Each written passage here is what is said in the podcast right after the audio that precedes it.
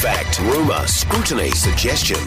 The Huddle. On the huddle, Phil O'Reilly, Iron Duke Partners and former CEO of Business New Zealand, Jack Tame, host of Saturday mornings in Q and A. Hi, you two. Guild up. How you doing? Okay, Phil. So, is it going to be that easy? We're just going to change the practice? Uh, regrettably not. Actually, no, because there's um, uh, Don's making the point that actually regional councils have accepted all of this, and of course that's, that's not going to be easy to change. The cost of change will be quite big.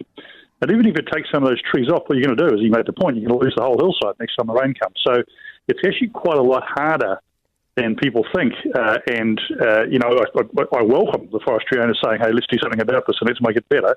But I suspect you're going to find it's not going to be quite as easy as Don points out. No, well, if it was easy, it would have been done, right, mm. Jack, by now. It's, it's incredibly expensive, as the other point, too. To, to chip things and so on. It's very expensive. Oh, it's hugely expensive. Yeah, and the other thing is that uh, by the way things are sounding, when it comes to just introducing more slash traps and, and maybe more temporary measures, uh, even that's a, an, an, elongated process at the moment. So it's the sort of thing that, um, yeah, while Don might be supportive of um, change as a concept, it's probably going to take some years before we actually see the effects of that change. In the meantime, though, who should be footing the bill for cleaning up Waikanae Beach at a cost of $300,000 only for it to happen four weeks later? Who should be the Forestry you know, Association. Well, shouldn't they? Yeah. Well, or, or, or, not the association necessarily, but surely the, the industry. Yeah, foresters. Yeah, yeah. yeah. I mean, if yeah. why is that not happening?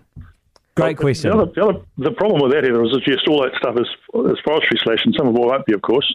And Don oh, point, Phil, some of come as well. On, mate. So. Most of it is forestry slash. Sure, and that was done, and it was done lawfully. So he did have a sophisticated conversation about saying, "Oh, here's just a bill to the forestry guys because you're now at fault for things that were all agreed with regional councils." So Don's up for change, and that's a good thing. Yeah. The industry's yeah. up for change. But we can't just say, oh, well, here's a check because uh, of some stuff that you did that was quite legal and quite lawful yeah, no, for Phil, many, many years, and, uh, and, you know, that's it. I totally get that, but but the, the problem is that even though it was legal, it was it didn't have the support of the community for a long time, right? And these people have been complaining about this for a long time, and unless we do something immediately, like in 2023, we are the stuff that we're planting right now is going to be causing us problems into the future. We need to change the way that we do this, don't we? Sure, I, I, agree with that. But, but bear in mind, of course, that the, the, people who accepted all of this were regional councils who are elected by voters. So, yeah. you know, it's a little more complicated than simply saying the community didn't like it, didn't accept it. Lots and lots of jobs in forestry, too, incidentally. We've got to make mm, sure yeah. that those jobs are also retained in rural New Zealand. So there's, there's, the point is it's complex, and, and the fact that we need to move forward fast is good, and we need to make sure that what we come up with is actually better than what we've got now. You're back with the huddle, Phil O'Reilly, Jack Tame. All right, Jack. Yeah. Have the defenders of co-governance left it too late? Yes. Um, yeah, I think they have. I actually think one of the most interesting uh, interesting things about co-governance and, and this government's plans around co-governance is that, in my mind, they never made a coherent argument in favour of well, co-governance. Because they didn't campaign on it, right? Well, it was a surprise. Yeah, well, and deliberately. Instead, and instead, anytime they were asked about it, they said, it's no reason to be scared. There's nothing to be afraid of, as opposed to making the argument for co governance. I think they still will have some allowances for co governance, and it really comes down to your definition of the term, which I know yes. it's one of those things yes. that means a lot of different things to a lot of different people. Uh, but yeah, I mean, I'd be very surprised if they were to introduce any significant co governance plans between now and October. No. Uh, uh, Phil, do you think that there is, is there an argument is there an argument for co-governance that is going to actually sway the majority of Kiwis? Well, I think it's I think it's sort of a situational thing, and it's a context thing. I mean, the, the fact that you might have co-governance over things like national parks or uh, local schools or something, that's fine. But the, the problem here, to Jack's point, and by the way, the co-governance will be different depending on that. There's no one model, of course. The, the, the, issue that Jack raises is the right one. The, the government's made this a secret. Yeah. They didn't campaign on it, they didn't talk about it. They came up with a very, very big definition of it, a very heavy duty definition of it, about one of the things that New Zealanders most value, which is the three waters.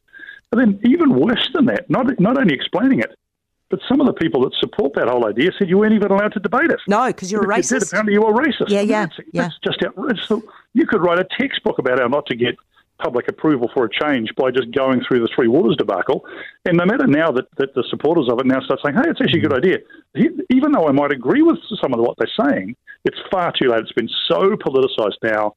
It's going to be really hard to get public uh, approval for it and public consensus. Yeah. Which brings us then, Jack, to the next problem. Okay, so they might water it down ahead of the 2023 election, but obviously Willie and Nanaia will want to resurrect it Yeah. should they win the election.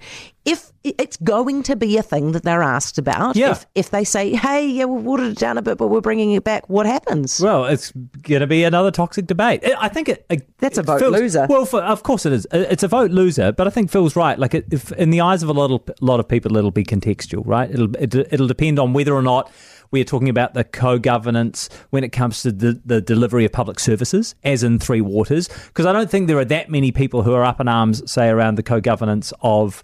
You know the Waikato River, for example. You know, I don't think I don't. Uh, I don't well, think are people as well, upset about that. I don't think They're so. about to be when Tuku Morgan's talking about stopping Auckland from taking any more water out of there. Potentially, yeah. But Yeah, again, I mean, that's you give public me an services. That's the delivery of public I'll tell services. you what, right? uh, Phil. Phil, you mentioned national parks. That example of co-governance is probably the worst in the country. It's an absolute shambles.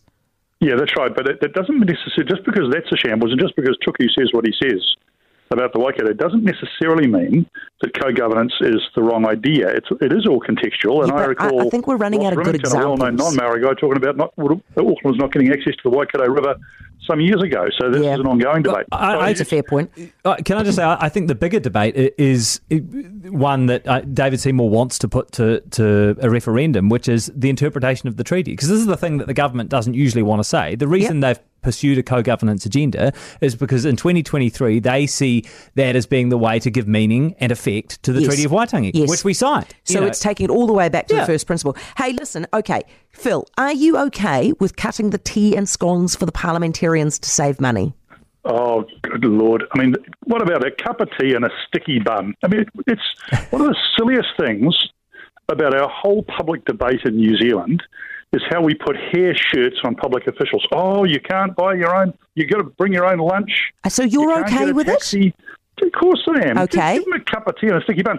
Let, let's hope it actually gets them to make some sensible decisions about saving Yeah, the yeah, get sugar into dollars the heads. Yep, Jack. to be saved. I mean, Well, keep them comfortable. I I'd buy them a mean- new chair as long as they've made the right decision. Uh, Yeah, I tend to agree with Phil, but I'm not, not guys. necessarily because I'm opposed to them eating sticky, uh, uh, you know, because I think they all deserve to be eating sticky buns and coffee on the taxpayer, but because I just don't think it's going to save that much money. Even even the parliamentarians with the most capacious appetites but I surely mean, aren't going to be. they They, are- they need to save about 1.3 million dollars, right? So one thing they could do is cancel the AM broadcast of Parliament. They're going now. I don't I don't Yeah. know if the AM broadcast of Parliament gets included in our radio rating surveys, but something tells me the AM broadcast of Parliament is not getting many ratings compared to you, Heather. Yeah. Oh, Jack, look at that. Thank you. That's such a backhanded compliment. I appreciate it. That's our huddle this evening. Phil O'Reilly, Jack Tame.